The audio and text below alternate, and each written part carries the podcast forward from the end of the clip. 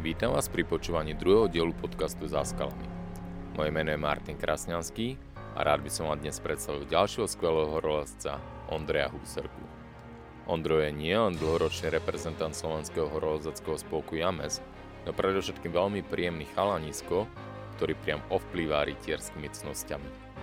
Pevne verím, že vnímavý poslucháč niekde pomedzi riadkami tohto rozhovoru vycíti predovšetkým jeho pokoru, skromnosť, činorodosť a lásku k horám, ktorá sa odrazila na mnohých jeho úspechoch od Tatier až po Himalaj.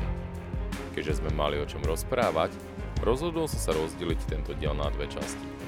V tej prvej si vypočujeme jeho začiatky, ako zvláda napríklad chlad, jeho prístup ku tradičnému lezeniu i preisťovaniu, spomenieme si na ďalšiu legendu Maroša Červienku a ich spoločné úspešné pôsobenie od Pieskov cez Tatry, Alpy až po Patagónu.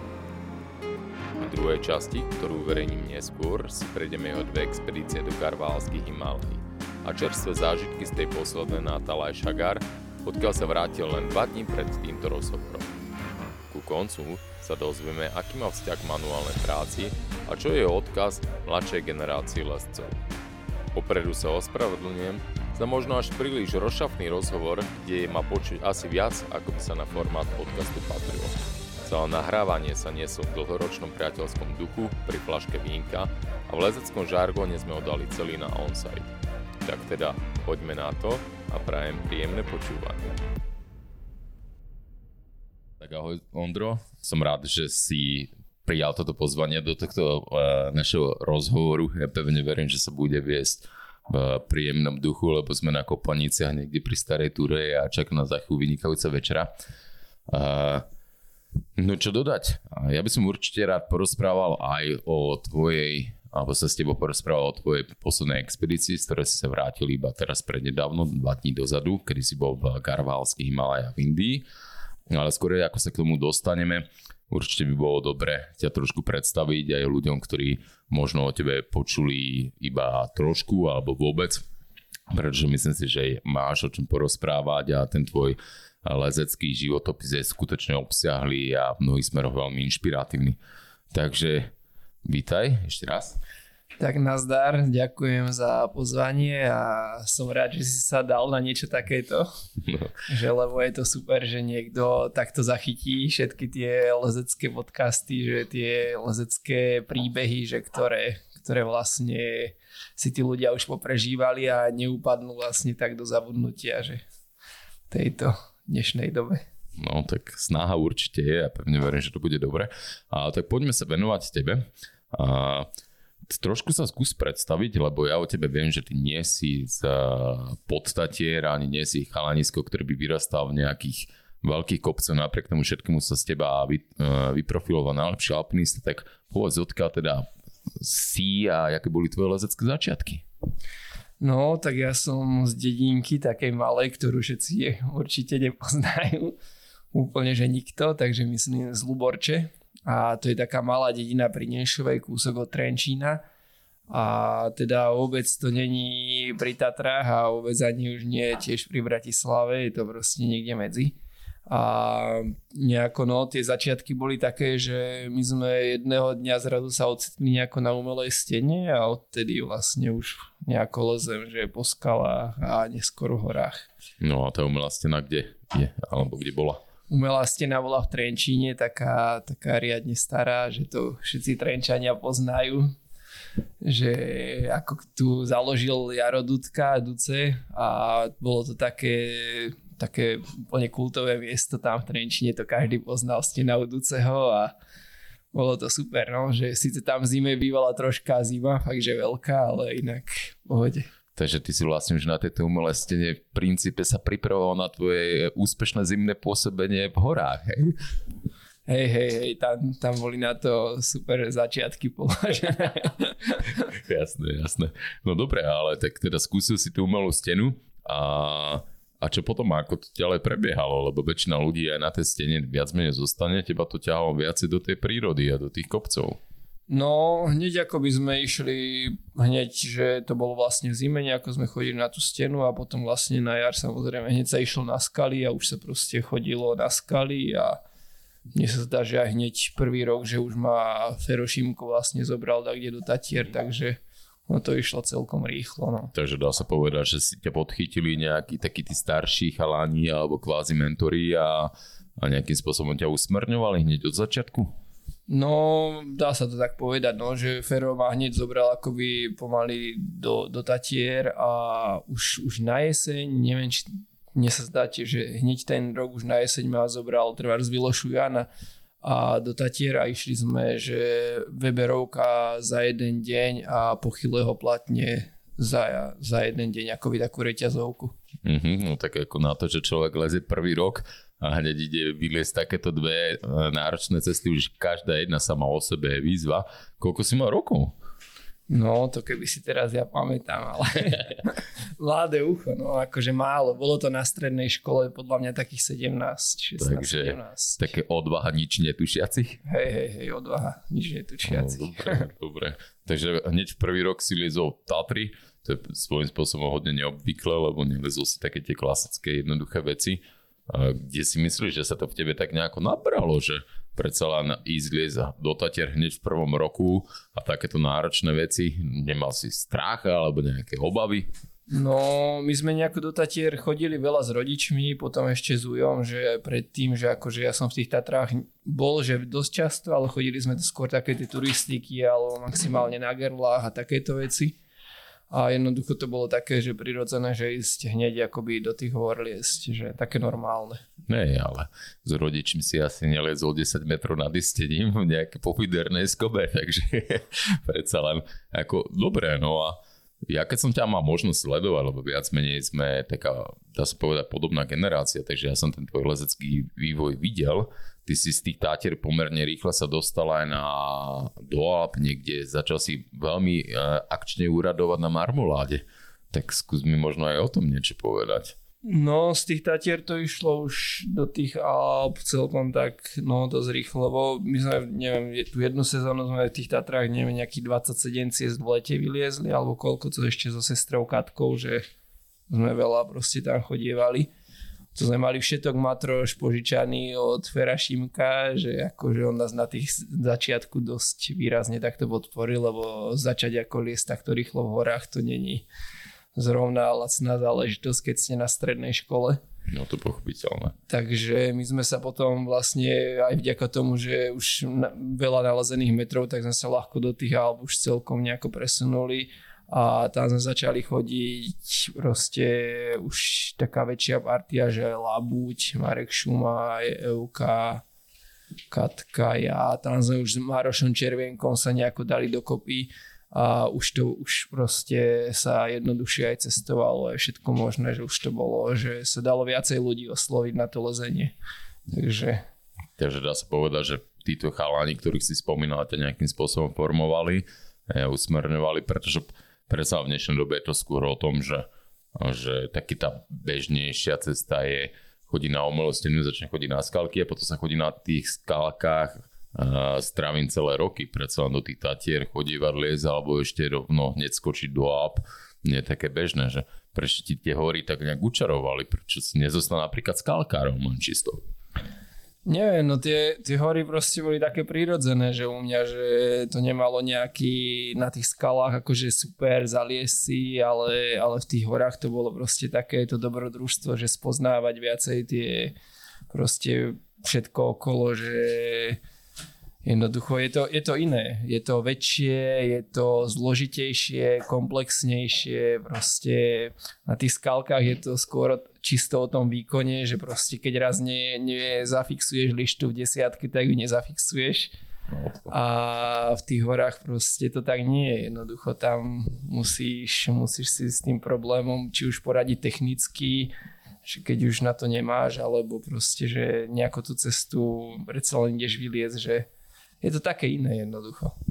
No, no, no v každom prípade ty si mal veľmi rýchly progres a veď aby sme neopomenuli aj tie tvoje skalky, veď ty si veľmi dobre začal ísť aj na skalkách pomerne rýchlo, že mal si predtým nejaký základ z nejakých iných športov, alebo si do, sa zrazu objavil na skalke pri Trenčíne a, a začal si to tam sekať hlava, nehlava?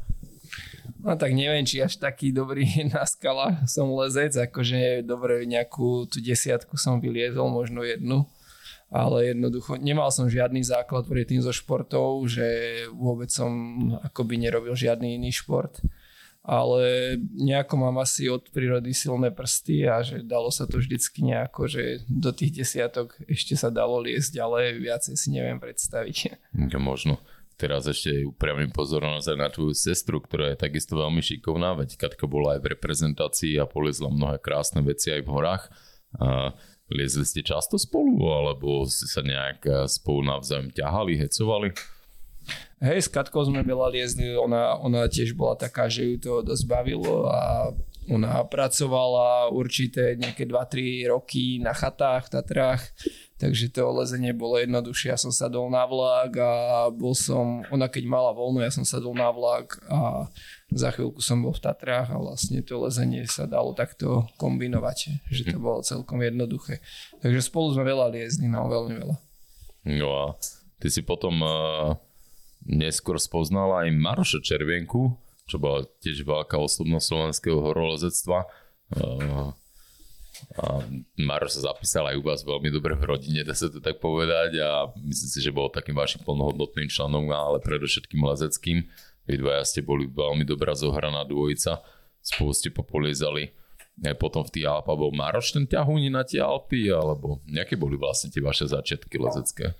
No, s Marošom veľmi veľa liezli, hlavne no, začalo to v Tatrách, ako na Ošarpancoch, kde sme zobrali so sebou na lezenie, že si zober, že lezeš, vidíš niekoho solovať a on zišiel za nami vlastne Maroš dole pod Ošarpancami a že, že on nás pozná, že či si môže s nami niečo vyliesť. Takže to Maroš tam soloval? Áno, Maroš tam soloval. Ako bez lana, hej? Istený solo. Bez soloval a že, že či si s nami môže dať čo vyliezť, že on nás pozná, že, si, že, že, že však jasne, že OK, že v pohode. To, to je pekné, že no, akože môže sa s vami naviazať na lano.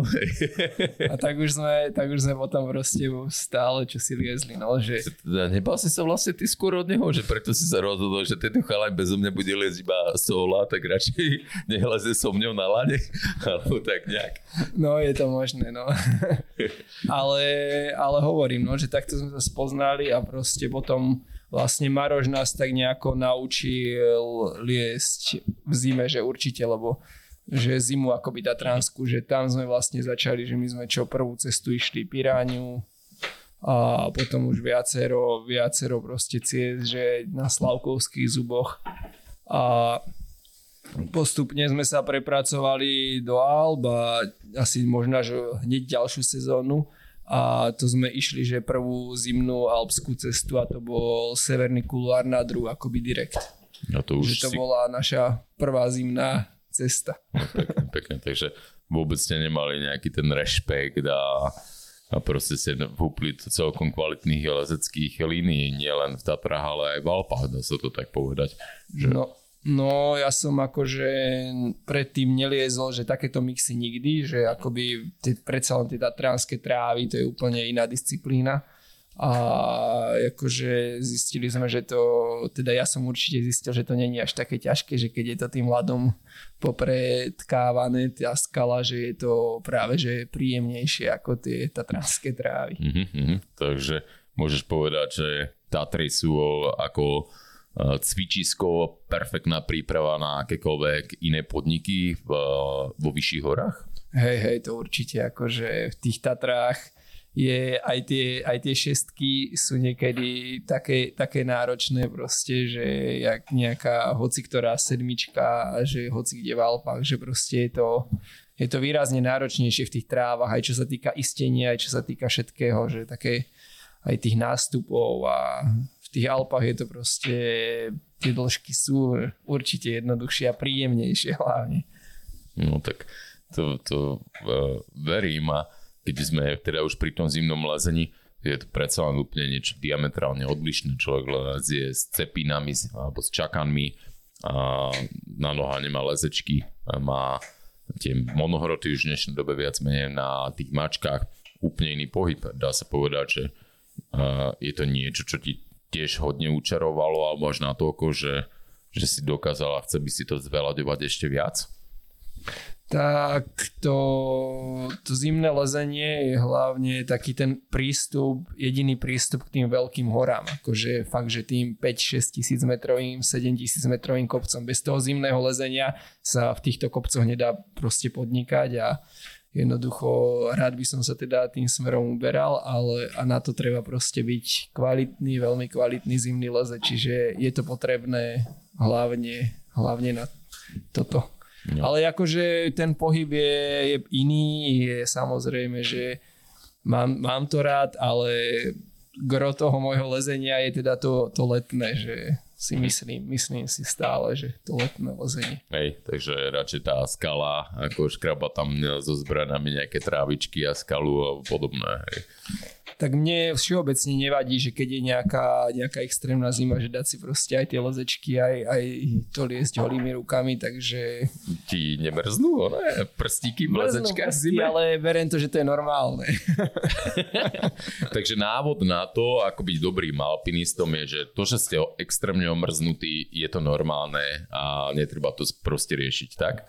No, extrémne omrznutý som ešte nebol, musím si, za, musím si zaklopať, ale, ale ako treba, treba znášať ten chlad, to je jasné. No, mm-hmm. to, to treba proste. No a dobre, tak ako teda znášaš chlad? Lebo to by aj mňa zaujímalo hodne. No, ťažko. ale na, naoblíkam sa a znášam chlad.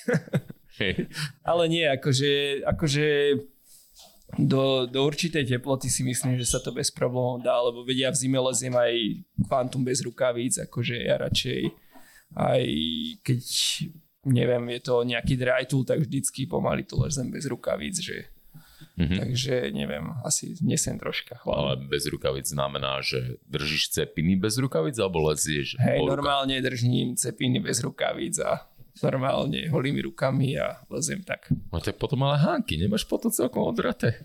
Nemám, nemám, treba to vedieť. Treba.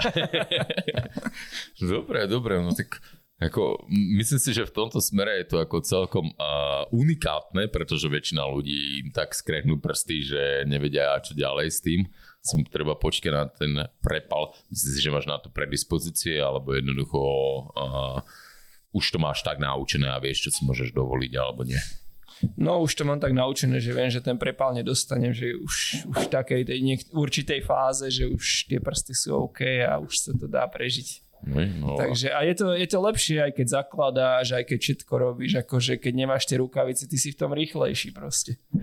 Rýchlo to chytíš rukou a ne, nešpekuluješ proste pri tom.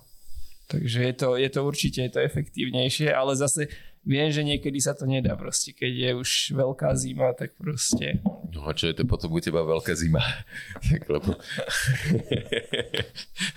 Neviem, min, nad minus 15 už je, už je veľká zima, aby si drtile no, proste bez rukavíc. Ale magnézium ešte nenosíš e, akože v zime so sebou, hej? Že Nie, ale radili mi, to, a... radili mi to teraz Poliaci, že treba aj ten pitlík s magnéziom nosiť, že stále so sebou, že ho treba mať. No a v čom je ten polský know-how teda akože taký dobrý?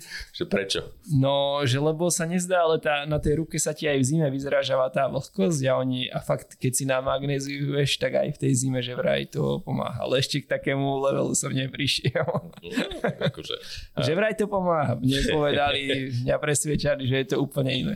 No ja, akože myslím si, že Poliaci sú svetová špička v zimnom lezení a keď niečo povedia, tak uh, asi to má svoju váhu a minimálne je to skúšané, takže uh, odporúčame do minus 15 stupňov, netreba sa báť, treba zobrať aj magnézium do Tatier. Takže tak nejako. Asi tak, no. No, no dobre, dobre, no.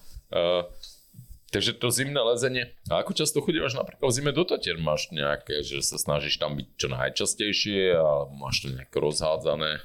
Snažím sa čo najčastejšie, ale momentálne je to tak rozsekané niekedy, že ten môj čas, že už, už keď je tam nejaká Patagónia alebo niečo, jak sme boli posledné razy, tak proste už je ten, tá zima taká iná, vieš, že už aj sa trocha rozlezeš na to, potom ideš na mesiac preč, vrátiš sa, že je to také už iné, ale, ale snažím sa čo najviac. No. Mm-hmm. Takže máš stále možnosť alebo hej, nejaké hej. ciele v Tatrách. Hej, hej, chcel... určite stále, to, to akože to je nevyčerpateľné podľa mňa. Takže... Takže aj napriek tomu, že si alpinista par excellence, reprezentanti Tatry stále ponúkajú tie výzvy, kde sa človek môže vyblázniť. Hej? Určite, hej, len treba, treba na niektoré fakt cesty dobré podmienky a to už posledné roky na tom severe je také všakovaké.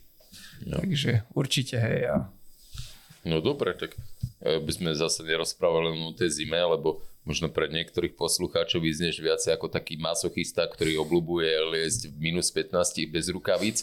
A poďme radšej na tú marmoládu, čo som už tak na začiatku spomenul. Ja viem, že ty si tam pomerne rýchle začal pôsobiť, alebo neliezol si dlhé roky, niečo podobné. A, a vôbec nechodil okolo horúcej kaše. Mal si prelezy mnohých ciest, ktoré mali minimum opakovaní a, a možno tá najznámejšia ryba.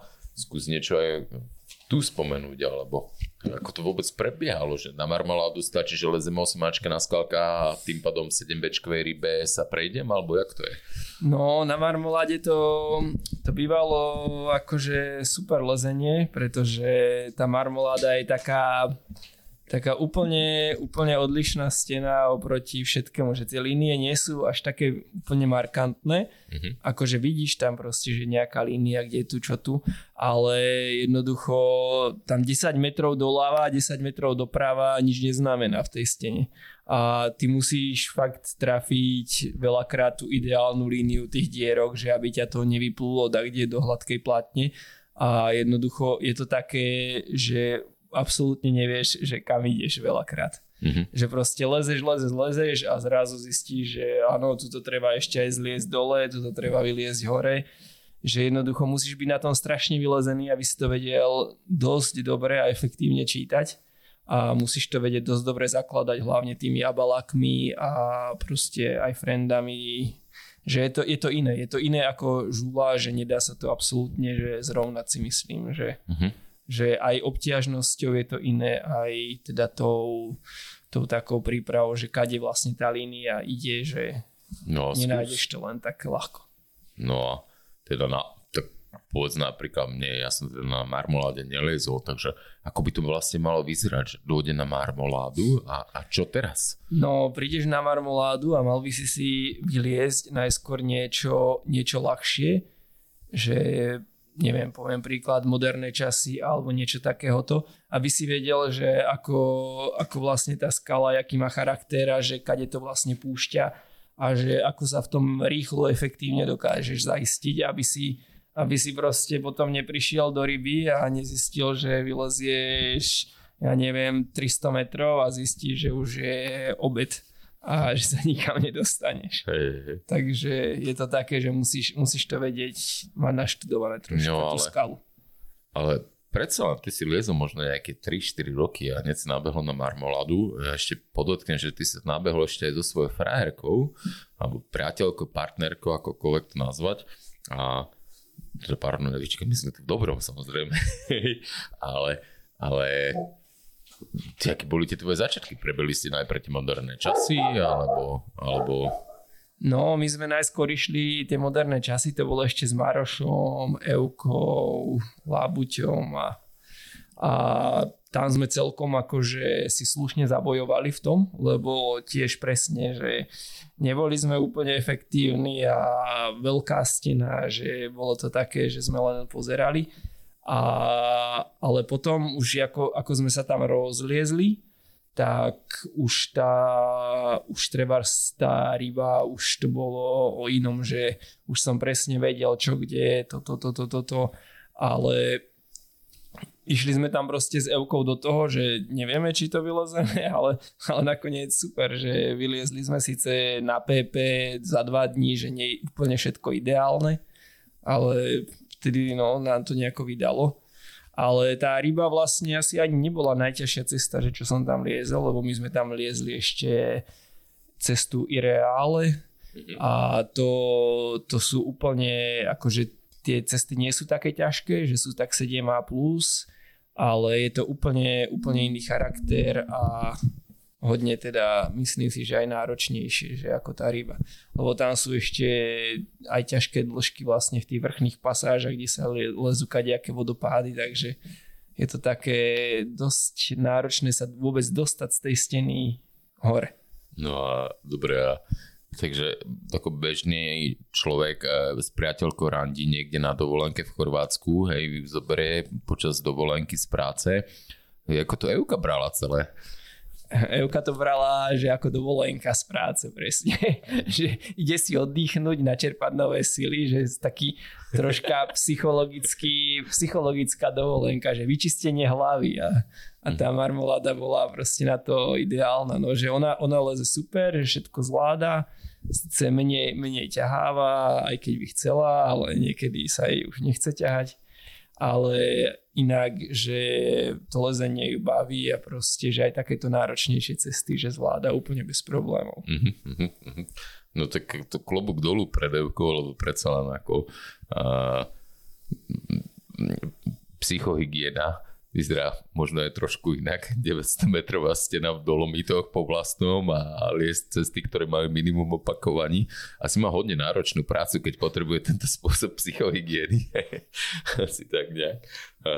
No, paráda. Takže tá ryba, bác, prvý rok Ondro, Vysoké Tatry, kvalitné cesty, nejaký tretí rok, hneď ryba na Marmolade. Veľmi rýchly progres. Ako, kde máš pocit, že uh, že, alebo v čom to je? Je to v prístupe, je to v tréningu, je to v nejakej tej odhodlanosti, je to v talente, v čom? Neviem, to bolo také, také prirodzené, lebo, lebo tí chalani v Trenčine liezli proste takéto veci, Gabo Čmárik liezol takéto mm-hmm. veci, že videli sme to akoby všade naokolo, že, že takto to má proste nejako vyzerať, tak to tak proste bolo. Mm-hmm. že ako sem tam niekto jasné, že Dino Kuráň, že sem tam čo si ešte potlačil, že a toto by ste ešte tam mohli ísť alebo podobne, takže, takže ono to tak nejako samé no, vzniklo. No ja si spomínam, ty si mi aj vravel o Dinovi Kuráňovi, keď ti o rybe rozprával, že jeho reakcia následne potom, keď si mu oznámil, že ste rybu vyliezli, to aké bolo? Alebo skús toto pripomenúť. No, to, to si pamätám, že sme Dina stretli na Prečíne a že že no, že mu hovorím, my sme sa teraz vrátili z tej ryby a Dino, že, že čo, že kde to ste boli?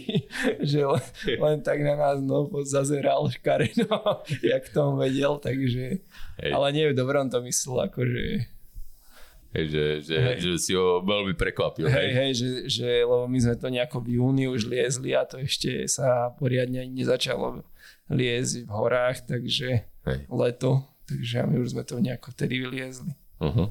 No tak ako, a jedna, že ste to vylezli v skorom ročnom období a dá sa povedať, že aj v skorej kariére tvojej lezeckej, hej. No a potom následne a ty sa potom aj od tej marmolády odpichol, začal si chodívať, pokiaľ viem alebo si pamätám aj do Šamóny a tam už si viacej možno ako s Evkou pôsobil s Marošom, čo ste tam chodievali alebo čo bol vašim cieľmi alebo aký ste mali prístup k tomu lezeniu?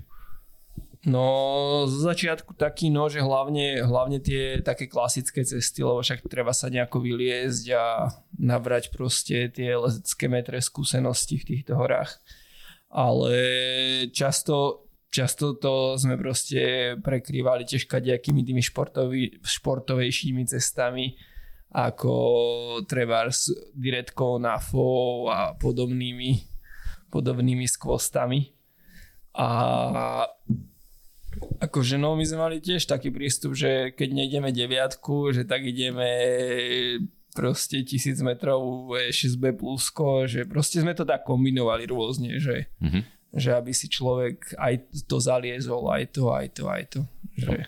A Mároš bol chalanisko, ktorý mal napríklad v tých Alpách viacej skúsenosti, že ten know-how napríklad, že čo, kde, ako sa oplatí alebo podobné, že bol ten ťahúň alebo si spolu viac menej boli takí dvaja chalani, ktorí to tam objavovali a dostávali sa do toho. Maroš bol určite taký ťahuň, ale už keď sme išli spolu, tak to bolo také jednoduché, lebo on vedel, že neviem, že pod kuloár, že ja ho vysolujem a on vedel, že on ho tiež vysoluje, vieš, tak proste urýchlíš to a vysoluješ to celé. Mm-hmm. A zvyšok a z, potom sa nave, navezuješ iba na tých treba záverečných 300 metrov tej skaly, že akože v tomto smere to bolo také, že že sme boli takí vyrovnaní, že keď už sa desi išlo, že toto, toto, tak už sme boli takí vyrovnaní a hlavne Maroš si vedel so mnou dovoliť, že tie, že na čo on tak niekedy nemal, že alebo nechcel to ísť sám ťahať, tak sme proste na to išli spolu, že, mm-hmm. že také, že vedel, že sa dá ísť aj ťažšie veci so mnou, alebo tak by som to povedal. Takže sa doplňali. No, no, no. no. Potom by ste tam mali celkom, čo si pamätám, uh, krušné chvíľky na Petit Dru. Vy ste tam nelezli klasiku americkú direktku, ale niečo iné. A no, tak povedz, že, no, čo no, tam no, bolo. Na tom, na tom Petitru sme liezli klasiku, ale Alaina Leningera, to je klasika Severnej steny. A to bola taká presne tá prvá veľká severná stina, že čo sme šli a to bola taká tá mladická nerozvážnosť, mm-hmm. že sme nastupovali vlastne do Petidru z prvej lanovky o 6 ráno zo Šamony. Mm-hmm. Že my sme proste išli s vláčikom na Montevers, prešli ľadovec, nastúpili rovno do steny a vyliezli sme vlastne tu toho Alaina Leningera asi, ja neviem, 150 metrov od konca, že sme zabivakovali a to hlavne kvôli tomu, že padali proste strašné, strašné kamene a jednoducho sa otočilo slnko do toho veľkého snehového pola, že toho Níče sa to nazýva. Odtiaľ začali proste padať veľké šutre a lietalo to všade naokolo. okolo a to nás akože výrazne sme sa tam spomalili a sme sa hlavne dosť, dosť báli, že doliezať hore. Ale už sme, keď už sme sa dostali na ten níči, tak už sme boli v pohode síce celý mokrý, lebo to začalo aj voda samozrejme valiť, ale už to bolo také, že bezpečnejšie, ale po bývaku sme boli takí z toho vyklepaní, že sme nedoliezli ani na vršok poslednú dĺžku a sme vytraverzovali že my vytraverzovali do nejakej tej zostupovej hrany a utekali dole odtiaľ. Dobre, a môžeš to tak akože nazvať, že napríklad tak odvaha nič netušiaci, že toto už by som druhýkrát určite neurobilo? Presne, alebo... presne tak, no, že taká odvaha nič netušiaci. No, Mohlo sa tam všeličo ako udiať, nebolo to vôbec, vôbec, vôbec, že bezpečné, akože. Nie. No, no veď ako ty už za to tvoje lezecké pôsobenie, či už to boli Tatry, Alpy, Patagónia alebo Himalaje, si určite zažil kopec takých krúšnych chvíľek. A môžeš povedať, že toto bolo jedna z takých akože naj, alebo to určite, sa určite to, určite to hodnotím ako najnebezpečnejšie, čo sa, čo sa dalo zažiť, akože určite. To akože taký, taký, také stavy, že fakt, že ešte keď sme vyliezli na ten níče, tak sa taký kameň odtiaľ treba zosunul z toho snehového pola ako auto. Uh-huh. Že veľkosti auta a preletel akože dole celou tou líniou, kade sme vyliezli. Takže a takých kameňov podľa mňa tam lietalo viacero.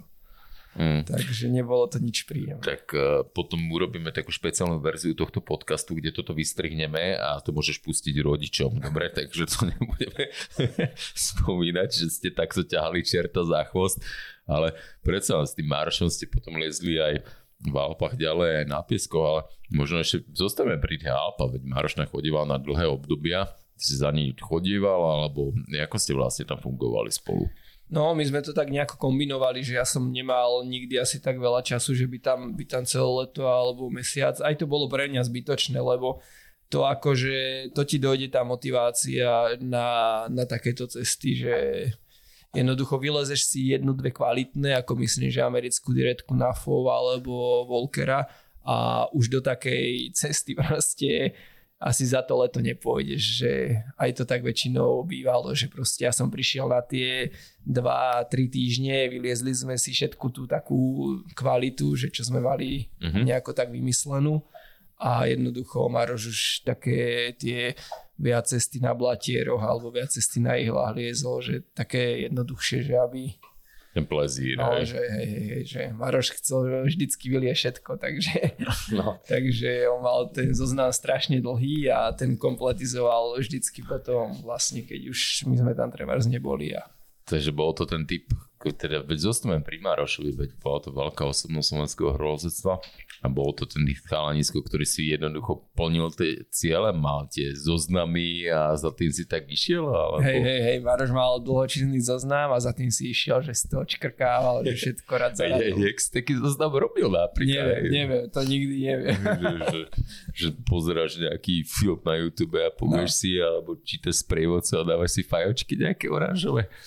Predsa len z kníh Maroš bol strašne ščítaný, akože on mal tú literatúru lezeckú prečítanú úplne, si myslím, že všetku, akože úplne, že každú jednu pomaly knižku, že čo bola taká o lezení od Rebufata až po, neviem, Bonatyho a všetky tieto knihy, tak on to mal mm. totálne naštudované. Nie, takže bol to vyslovený človek, ktorý presne vedel na hej, hej, hej, hej. že bol sčítaný. No. Veď Maroš písal veľmi pekné články alebo blogy o lezení, ktoré bolo z toho cítiť tú lásku k tým horám a k tomu lezeniu. Môžeš ešte povedať niečo iné, že čím ťa Maroš aj tak formoval? Viem, že potom ste chodevali aj veľa na piesky napríklad. Maroš bol veľmi dobrý špárový lezec, ale aj, aj vynikajúci zimný lezec. Niečo, čo ti ešte on dal do toho tvojho lezeckého života? No určite tie piesky, ako sme, tam sme chodili výlučne, že s Marošom, že to bolo proste, keď sa išlo na piesky, tak výlučne, že s Marošom, lebo tam to mal akože on tam liezol už predtým, ako sme sa spoznali a on nám to vlastne tak nejako ten nadržpa a toto všetko ukázal. Ako do labáku sme chodili aj predtým, ale ten nadržpach vyslovene, že nám ako nás to naučil Maroš tam.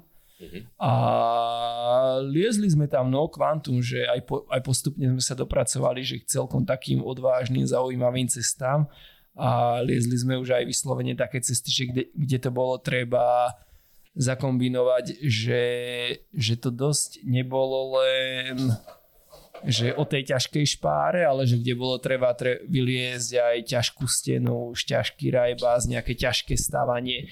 To teraz sa už moc nevidí, že, že teraz je to už také, že vyleze jeden človek celý, celú tú cestu, ale tam, to, tam sme to proste už my riešili také, že fakt, že aj tie také komplexnejšie cesty.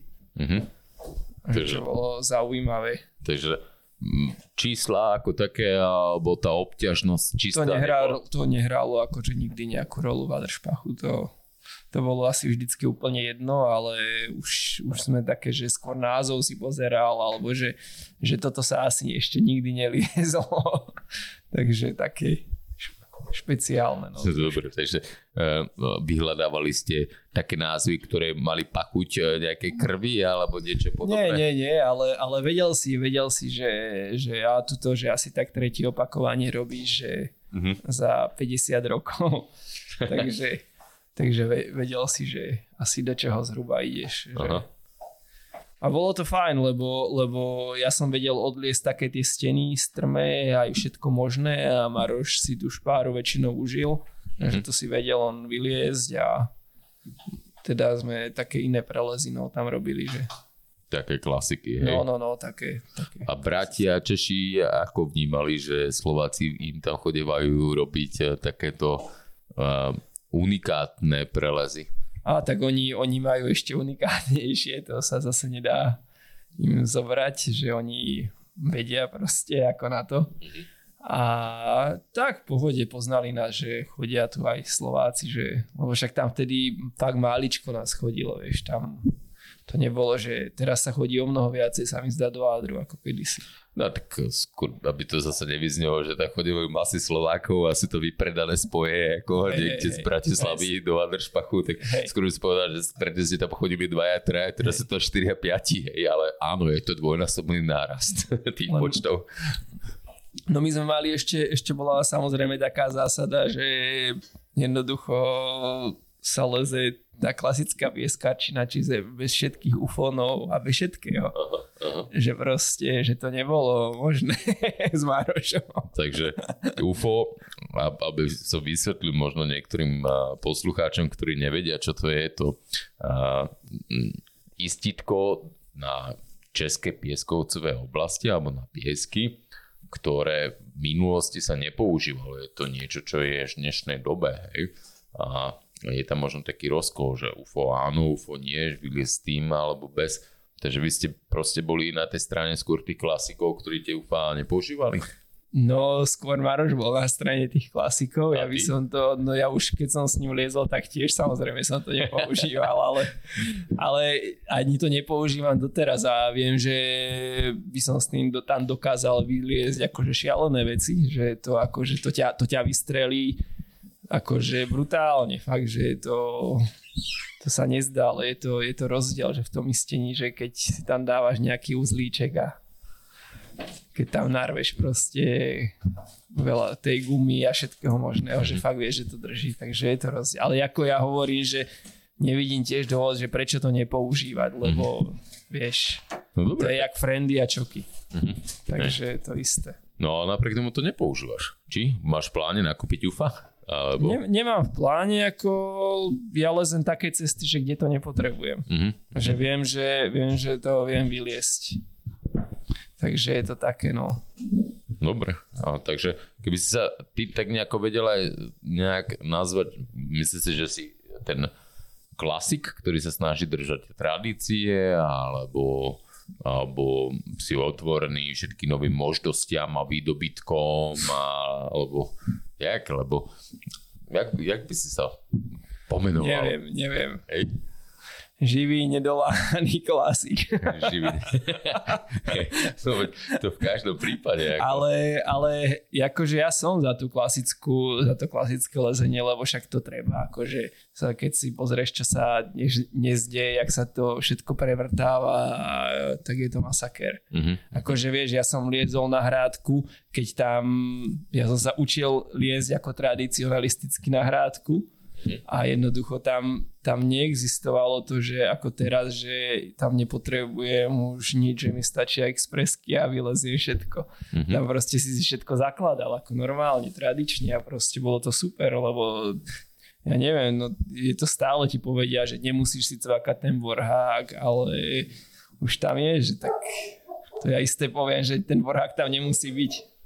No, no, tako, súhlasím s tebou. Máš pocit, že táto doba mekne? Určite, akože určite, určite tá doba mekne, že určite sa to, sa to mení, lebo, lebo každý proste z tej umelej steny, keď veľa lescov príde, tak tam proste chcú tie borháky, no a to je, to je troška chyba, lebo fakt niektoré tie oblasti mohli ostať bez toho, že môžu ísť inde tí ľudia. Proste nemusíš nemusíš ty liesť na tej skale, kde si musíš zakladať, ale môžeš ísť ty inde. Jednoducho nech má každý teda na výber, že ako má, jasné, že má, aj keď je tam ten borhák nalepený, navrtaný, že nemusí si ho cvaknúť, ale je to už iné. Hej, takže by si tak zhodnotil uh, ten športový aspekt, to fyzično, tá obťažnosť a tak ďalej versus ten mentálny aspekt toho lezenia, je to pre teba dôležité, aby boli v nejakej rovnováhe, alebo predsa len, lebo už či to boli tie tvoje Tatry, alebo aj ryba, piesky, Alpy, čokoľvek, všetky tie cesty, napríklad tú obťažnosť číselnú nemajú extrémne vysoko. Napriek tomu všetkému sú to extrémne náročné veci. Je to, je to niečo, čo je dobré mať? By si to nazval? Určite, určite hej, lebo ako no, v pravde je to tak, že veľa tých ciest je takých, že skôr o takých o tých tradicionalistických, čo ja som liezol, že nie sú to, nikdy to nebolo žiadne osemáčko, alebo čo dokonca prvé osema, no ani by som ho nenazval osema, som tradične som teraz vyliezol, akoby, mm. že špáru, že po vlastnú síce len jednodĺžkovú, ale nikdy som také ťažké neliezol a teda to psychická tá, tá stránka by proste mala pri tom lezení zohrávať veľkú úlohu, lebo má to byť proste komplexné, nemá to byť, keď už si v horách, tak to jednoducho má byť komplexné a nemá byť to byť, že si každý meter dva cvakneš proste ten nit, že, že malo by to proste byť súčasťou toho horského lezenia. No dobre, ale niekto ti povie, že prečo? Že prečo by to tam malo byť, malo byť komplexné. Skús možno, že, že čo ti to dáva, keď to je aj ten mentálny, mm, mentálna výzva. No dáva ti to strašne veľa, lebo potom prídeš do iného pohoria a si skončil. Jednoduché.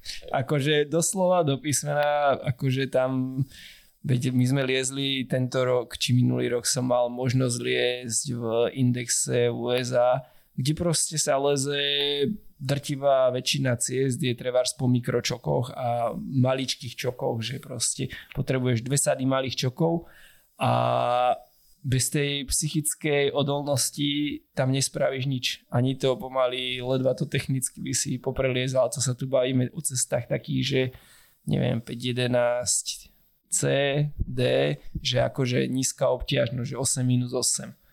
Ale bez tej psychickej odolnosti treba už len v tom USA nezrobíš na tej žule jednoducho nič, lebo, lebo sú tam odlezy nad mikročokmi. Je, ale ako ty to, to, čo si zatiaľ povedal, možno nejaký like môže povedať, že OK, tvoj postoj je, že že tak leste tradične, lebo v vyšších kopcoch to budete potrebovať. Niekto ti povie, že ale ja nemám ambíciu ísť do vyšších kopcoch. Tak možno to mentálne, že, že čo ti dáva teda to mentálna, mentálna stránka toho lezenia? Máš pocit, že si potom viacej neviem, doma spokojnejší, alebo lepší človek, alebo väčší drsoň, alebo čokoľvek. Skús.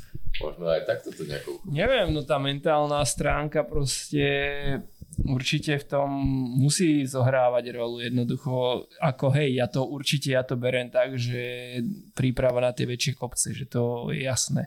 A to isté príprava, že na nejaké nové cesty a podobne, lebo v tom prvom výstupe ťažko budeš mať navrtaných, ja neviem, vieš, že kvantum nitov a tým pádom ja to stále beriem ako, že príprava na niečo, ale jednoducho myslím si, že že tým, že sa to takto prevrtáva, tak sa už tá možnosť pre tie ďalšie generácie skôr tak vytráca. Že už oni si to už nezažijú, že treba, že aké to bolo vyliesť to bez tých nitov, že aké to bolo že či tam bola, jaká tam bola tá náročnosť. Jednoducho vytráti sa z toho tá historická taká hodnota, keď sa to totálne akoby už preistí, prevrtá a už sa to môže len hovoriť, že a kedy si tuto bol iba tento jeden vorhák a teraz keď tam máš ich 10 a že je to úplne iná cesta. Jednoducho vytráti sa z toho tá historická hodnota toho výstupu a čo tam ten človek kedy si musel akoby absolvovať a že ty sa môžeš maximálne dorovnať, aj keď tú cestu opakuješ a ale niekto, kto už pôjde po tebe a už to má celé preistené, tak už sa môže na to len tak z diálky pozerať, že už, už mu ostane z toho len ten pohyb, že už, už to historické a tá taká fyz, tá psychická stránka už zmizne. No, ako, takže bereš to tak, že je to niečo, čo je dôležité a malo by zostať zachované. Hej, hej, hej, určite, určite, hej. Že veď takých odistených ciest je proste veľa a, aby a, si no, každý vybral to hej, svoje. Hej, hej, hej. No, veď a opäť sa možno vrátime k tým záčiatkom, lebo v princípe ty v tom máš jasno. A toto formovanie, možno do tých záčiatkov, keď si spomenul, či už Gabač Márika, Ferašimka, Vila Šujana a tak ďalej.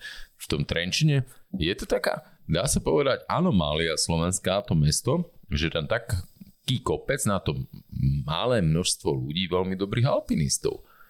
Prečo máš pocit, že tomu tak zrovna je tam? Viem, že je tam ešte aj Jaro Ducedutka, čo je veľké meno slovenského horolezectva, kopec šialených prvovýstupov alebo istených sol. Je to niečo, čo fúkalo tam niekde. Prečo zrovna tuto je navarená takáto polievočka? No, myslím si, myslím si akoby, že to práve, že ten Jaro Dudka Duce, že okolo seba tak formoval, že proste, že takto to má vyzerať a takto to, takto to má byť a že všetci vlastne čo liezli a sa s ním bavili, tak nejako ich tak smeroval k tomu, že aby sa proste do, do hôr chodilo a v zime, aby sa liezlo, bo Jarodce je aj taký, že veľmi všestranný zimný lezec, však na Igerii a kde kade všetky tie cesty, takže myslím si, že vďaka tomu Ducemu, že, že to takto v tom Trenčine vyzeralo, ako to vyzeralo vždy, že sa v tých horách liezlo. Takže určite je to aj o takých tých mentoroch, tých starších ľuďoch a o tých inšpiráciách. No, ako ja sa budem ešte stále tešiť, že čo všetko dokáže, že vďaka tomuto a myslím si, že Duce len bude podsúvať na tanieriku kaďaké výzvy a akékoľvek prijatá výzva od neho bude skutočný masterpiece. A vy ste sa potom ešte s Marošom vypravili do Patagónie a Patagónia je predsa len lezecká meka, známa nielen obrovskými bigvolovými stenami, ale predovšetkým extrémnym počasím. Tak ako vypadala vaša prvá skúsenosť? No, Patagonia, Patagonia bola super, bolo to také prvé naše väčšie lezenie po, po Alpách že vlastne bolo to na záver vysokej školy, že keď už konečne som nemusel študovať a teda vybrali sme sa tam vlastne letecký, bolo to môj prvý let lietadlom, že som dovtedy nikdy neletel a hneď toto bol prvý let vlastne na druhú stranu Zeme gule. A bolo to ako, no, že prišli sme tam, veľké oči, všetko naplánované, ale realita bola úplne tak, kde inde pretože samozrejme tie nástupy a všetko to s tým spojené bolo úplne, úplne, úplne niečo odlišné, ako sme dovtedy poznali. A ten, tie prvé naše lezecké, tam tie cesty ako boli v pohode, ale, ale dostali sme v nich akože takú riadnu, riadnu nakladačku, že taká iná realita troška. No v čom teda iné? Mm, no proste je tam úplne iná lezecká teplota, to hlavne, že ako keď nesvieti slnko, je strašná zima, že hlavne keď troška fúka a potom zase keď je slnko, tak je tam extrémne teplo, že tieto teploty sa tam veľmi, veľmi menia a ďalej samozrejme nástupy, ne, zle sme sa zbalili, nepotrebovali sme toľko vecí proste a to všetko už na seba nadvezovalo, že ťažké batohy a a podobne. No veď um, to znamená, že tie nástupy sú napríklad v desiatkách kilometrov, hej? Hej, hej, Trevars do, do Niponína je to, to je taký prvý kemp, kde ešte nie si vlastne ani na nástupe žiadnej cesty, tak je to 18 kilometrov. Z toho 8 kilometrov ideš tak zhruba 2,5-3 hodiny a potom ideš 5-6 hodín ešte taký kvalitný ľadovec, ten má tiež 9 km a ideš ho tak 5-6 hodín. Hmm, takže nielen zdatný lezec, ale aj zdatný turista zjavne v Patagónii. Hej, hej, akože no, že ja som tam už nachodil toľké kilometre, že to už radšej ani nerátam. že budeš zájať sponzora na kvalitnú trekovú obu, hej, špeciálne hej, na Patagónii. Hej, akože vždycky to, neviem, či v tom 2019, keď som to, keď som to rátal, tak to nebolo už 6 alebo 7 krát do Niponína Takže... Plus ešte kadejaké iné také nástupy, takže... Čiže pekný 120 km No, len 120 km, no len nabeháš za ten mesiac alebo mesiac a pol. No a čo ste tam teda liezli tie prvé kontakt s tou legendárnou patagónskou žulou? No, prvýkrát, keď sme tam prišli, bolo úplne krásne počasie, asi týždeň a my sme nevedeli vôbec, že, no vedeli sme, že asi toto pôjdeme, toto pôjdeme, ale sme tam prišli a boli sme úplne, že na blato hneď v Niponíne, že neboli sme schopní sa ráno ani zobudiť, neviem, či sme sa nezobudili tak o desiatej, že, že OK, že ideme liesť o desiatej. a proste tak sme išli do prvej skaly, čo je najbližšia, to je tá cesta hneď, to je vlastne ten kopec hneď nad tým Niponínom a to sa volá El Mocho a tam sme išli cestu a Benitier, je to 7B+, akože Takže sme išli hneď takúto cestu na, na začiatok. A bolo to akože normálne lezenie, akože celkom fajn, špáry, ako šamony, trocha strmšie, ale... Ale normálne lezenie neznamená, že sú tam nejaké nity alebo štáty. Hej, hej, hej, samozrejme bez všetkého, aj ani na štandoch, tuším, na štandoch bol nejaký sen tam nit. Uh-huh. Lebo to sa dosť toto často leze, to je od Piolu cesta, takže to bolo tak ako skoro v Šamoni od Piolu cesty. Pielov rukopis. Hej, hej, hej, malo to taký troška. No a... no a potom sme ešte dali deň rest a ešte sme vyliezli jednu cestu na, na Exuperiho, to Chiaro di Luna. To je taká známa tiež klasika. Tuším tiež od Piolu inak. Takže hneď sa na Exuperi bežu sa na Exuperi. No, no, no, že Močo a Exuperi a sme išli odtiaľ, sme sa už len doplazili do dediny. Hej. No a potom ste ešte niekde nabehli, alebo to už... No, vás... to bol, to bol začiatok, lebo sme išli na dosť dlho a to vlastne bol len prvý jeden z tých prvých. Potom hneď sme išli na Mermost, to sme vyliezli ten pilár Ro, Rojo, Rojo, čo tam je taký ten červený pilier a to je tiež od Kurta Alberta, od Nemcov vlastne cesta. Hej. Také 7 a plusko, to je tiež taká ultra klasika proste, čo všetci tam chodia, že najlepšia skala proste, akú nájdeš a potom sme ešte dali, pridali cestu Golden Eagle, to už není taká úplná klasika, síce je to od Huberovcov, ale, ale není to také úplne jednoduchá cesta, že hlavne, hlavne sa nele, my, my sme tam nabehli, že vylezieme to za jeden deň, čo sa bežne nechodí, že chodia to za dva dní a teda toto sme tiež za, za deň ako dokázali na Desmočadu vyliesť. A aké vysoké sú to teda steny alebo mm, kopce? Ten Golden Eagle má nejakých 800-800 metrov, že špárach, ale taký, že takých dosť hustých špárach. Hej, takže, hej, hej. Takže to, že ste sa naučili v Alderšpachu v špárach, tak to ste zužitkovali? Ale... Hej, hej, hej, tam akože musíš vedieť, že musíš fakt, že mať troška aj tie nohy už na to zvyknuté, ruky, že fakt, že 800 metrov len tak lies, že špára není úplne jednoduché. No tak zvlášť keď si leze do Slovenska, kde tie špáry zrovna nejak veľa no, nie je. A ďalšia, ďalšia vec je, že na ktorou sme sa čudovali troška, no tak sú celkom také tie odvážne zostupy, že čo tiež vlastne ako sme predtým rozoberali tie psychické stránky tých ciest, tak akože prídeš do Patagónie a zlaňuješ niekedy z jedného čoku a jedného nejakého chabého obhozu. Mm-hmm tak neviem, či by si sa len tak do toho pustil, keby neveríš tým čokom a tým proste svojim vlastným isteniam, mm-hmm. že, že by si zlaňoval 800 metrovú stenu bez nitov a bez všetkého, že či by si, sa ti to zdalo teda, že OK. jasné, jasné, jasné. A čo legendárne patagónske vetry? No, tak tie, tie, sme si, tie sme si my užili hlavne proste mimo že tých, leze, tých stien, pretože sme ešte dosť pozerali na počasí, lebo tam boli vtedy, vtedy bolo jedno z najlepších počasí, aké vôbec Patagóny, kedy, kedy bolo, sme to úplne trafili parádne, mm-hmm. že stále pekne.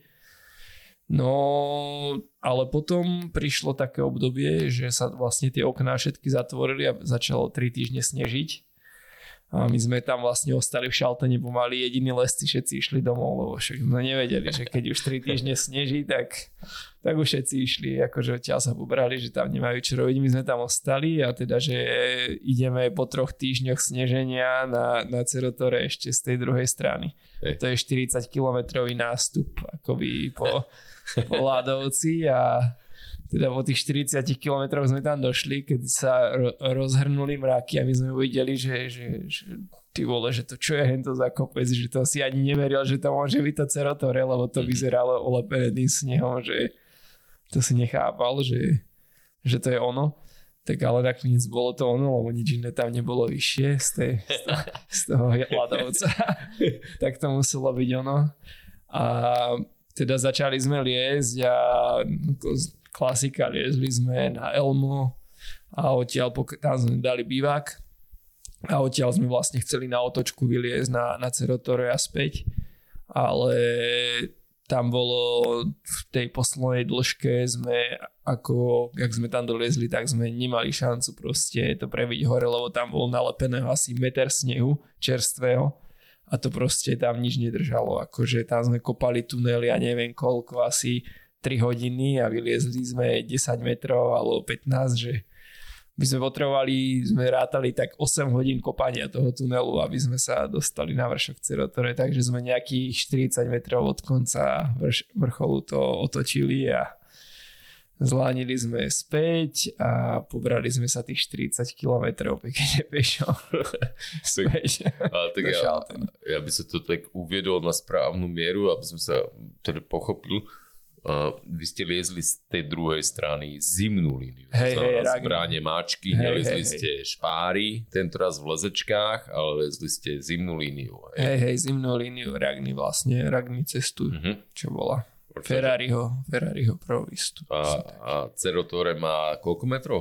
Cica. No, aj 1200 z tej strany asi akoby, že z toho ľadovca hore je 1200 metrov, musíš nejako tak, to je také frustrujúce, že no. 40 metrov po 1160 metrov lezenia zrazu ako uh, niekde sa hrábka, čo to znamená, akože bežný likes, že si povie, že no dobre, tak 40 metrov snežíku, tak to si asi predstavuje nejaké, že tak uh, asi by sa to tak nejako tam prebrodilo, ale prečo tam je to taký problém?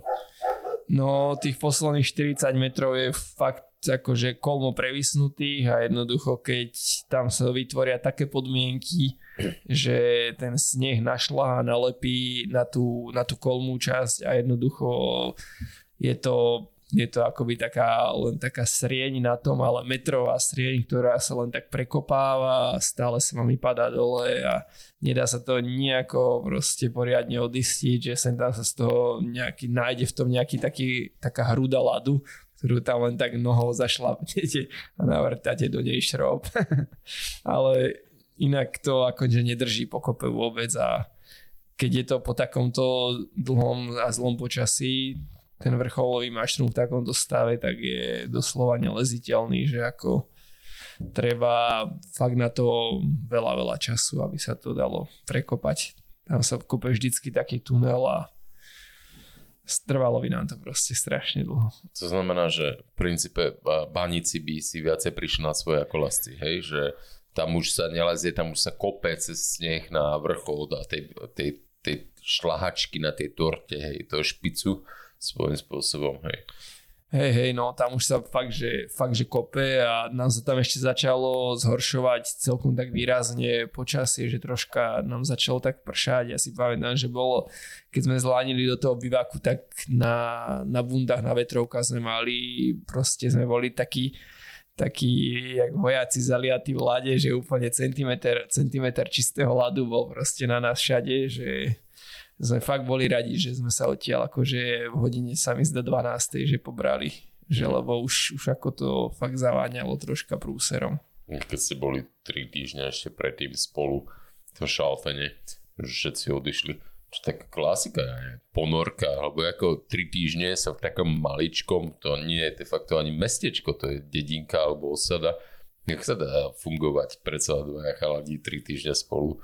A tak tam, tam sa dá, tam je, je tam čo robiť, proste šaltenie je super, tam máš kopu boldrov, kopu lozenia, kopu skaliek, vieš, že akože keď je na kopcoch zle, neznamená, že je zle aj v šaltení. Mm-hmm. Že väčšinou to tak je, že dole, dole býva zle, tak ja neviem, 2-3 dní z toho, z tých troch týždňov, ale na kopcoch akože sa nepohneš. Takže ono to je také, že tam je čo stále robiť a takže tá ponorka není taká, mm-hmm taká rýchla ako v nejakom basecampe, kde si pod trangami alebo kde. tak basecamp pod trangami je celkom pekné miesto, tam je aj jazierko, takže to možno je celkom fajn, ale no dobré, veď keď si tak eh, spomenula tie väčšie, väčšie kopce, si si bola aj na expedíciách v, v Ázii alebo v Himalájach, tak skús niečo spomenúť možno, že čo ti tak utkvelo v pamäti, alebo čo by stalo možno za zmienku, alebo... No, čo utkvelo v pamäti, no po Patagónii hneď sme vlastne išli na expedíciu do Kyrgyzstanu a tam sme zvolili troška taký iný, iný štýl, proste to bol expedície, že ja vlastne som troška na taký štýl trocha zanevrel, ako nehovorím, že je to úplne všetko zlé, ale ale je to strašne veľa času, že sa človek zabije proste tou prípravou cez dlho. My sme tam proste išli a robilo sa tá cesta takým tým štýlové, že sa vrtalo, vrtalo celkom veľa nitov, že asi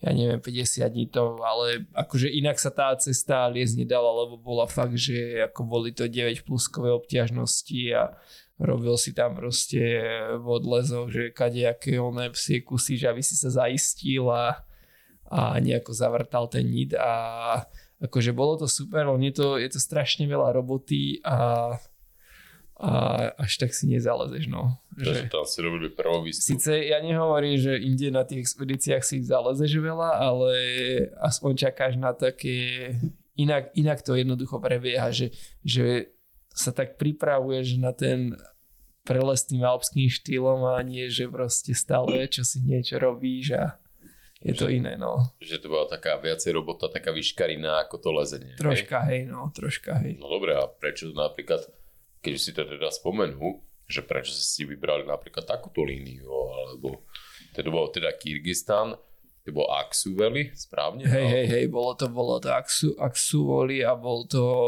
pík Alexandra Bloka kopec. Mm-hmm. Kopec bol aký vysoký, alebo to stena? 5300, 400 mal ten mm-hmm. kopec tak nejako medzi tým niečo a stena mala tak 900, 900 metrov samostatná. Mm-hmm. A bolo to aj troška nešťastie, že troška počasie tam nám neprijalo, lebo to bola západná stena a tam vždycky proste, ak prišli, jak to bolo v lete v auguste, tak vždycky prišli o nejakej druhej, tretej oblaky, začalo snežiť, že čiže keď sa nám tam malo otočiť slnko, mm-hmm. tak sa to všetko zatiahlo, začalo snežiť, že je úplná paráda. Čiže si tam bol stále v takej permanentnej, že ja neviem, teplote minus 5 alebo koľko, ja neviem, možno aj 10 niekedy. Mm-hmm. Takže nebolo to až také ideálne, ale ale dobre, ako dobrá skúsenosť, že troška viem, že týmto smerom sa nechcem uberať, že že až takýto ťažký, že ten prvý výstup, že dá sa to urobiť aj inak a ale dobre. No. Takže nie je pre teba dôležité tá, to, to číslo tej obťažnosti skôr uh, taká tá elegantnosť línie, alebo ten alpský štýl predsa ľahší je svojím spôsobom ako taký najčistejší, dá sa to tak nazvať, je to ten, to, čo je pre teba dôležitejšie. No je, je tých línií proste v takýchto horách ešte fakt, že celkom dosť a je zbytočné to až takto do takýchto obťažností podľa mňa tlačiť, že lebo vylezieš aj, možno, že aj, aj nájdeš aj takú ťažkú líniu, ale že je v tej proste špárovej lajne a nemusíš sa, nemusíš sa tak trápiť s, tý, s tou výrobou kvázi tej cesty. No dobré, vy ste sa dostali do nejakých slepých miest po špárach, že mali ste nahliadnúť tú logickú líniu alebo Akým spôsobom si sa mm, Ja si myslím, že nebola, akože nie, že nebola logická, bola logická, bola jediná možná v tej stene, dokonca uh-huh. by som povedal, že tam iná možná absolútne nebola, ale to, to si videl už proste na prvý pohľad, že, že to bude proste ťažké, vieš. Uh-huh. Že to bude, že jak tam budú špáry, tak tam bude nejaké vlásočnice alebo takéto veci, že, že neprevieš to proste, že neviem, ja príklad poviem, že 5 dĺžok po špáre tam nevyleze, že. Mm-hmm. Takže ste ale napriek tomu všetkému to nezlakli. Ste mali v princípe vybrať ten cieľ na základe nejakej fotografie a povedali si, že toto je panenská stena, sem chceme ísť. Tak. Hej, hej, tak to bolo a že proste tak... no, tak sme si to aj tam napozerali, ako aj sme to tak vyviezli, aj všetko, ale hovorím, no, bolo to, mm-hmm. že dalo by sa vymyslieť aj niečo iné, dalo by sa, neviem, niečo zľava, ale tak sme išli hen tam. Mm-hmm. Pevne verím, že sa vám tento rozhovor s Ondrejom páčil a mnom vás inšpiroval. Vypočujte si jeho pokračovanie o dva týždne. Prajem príjemný zvyšok dňa.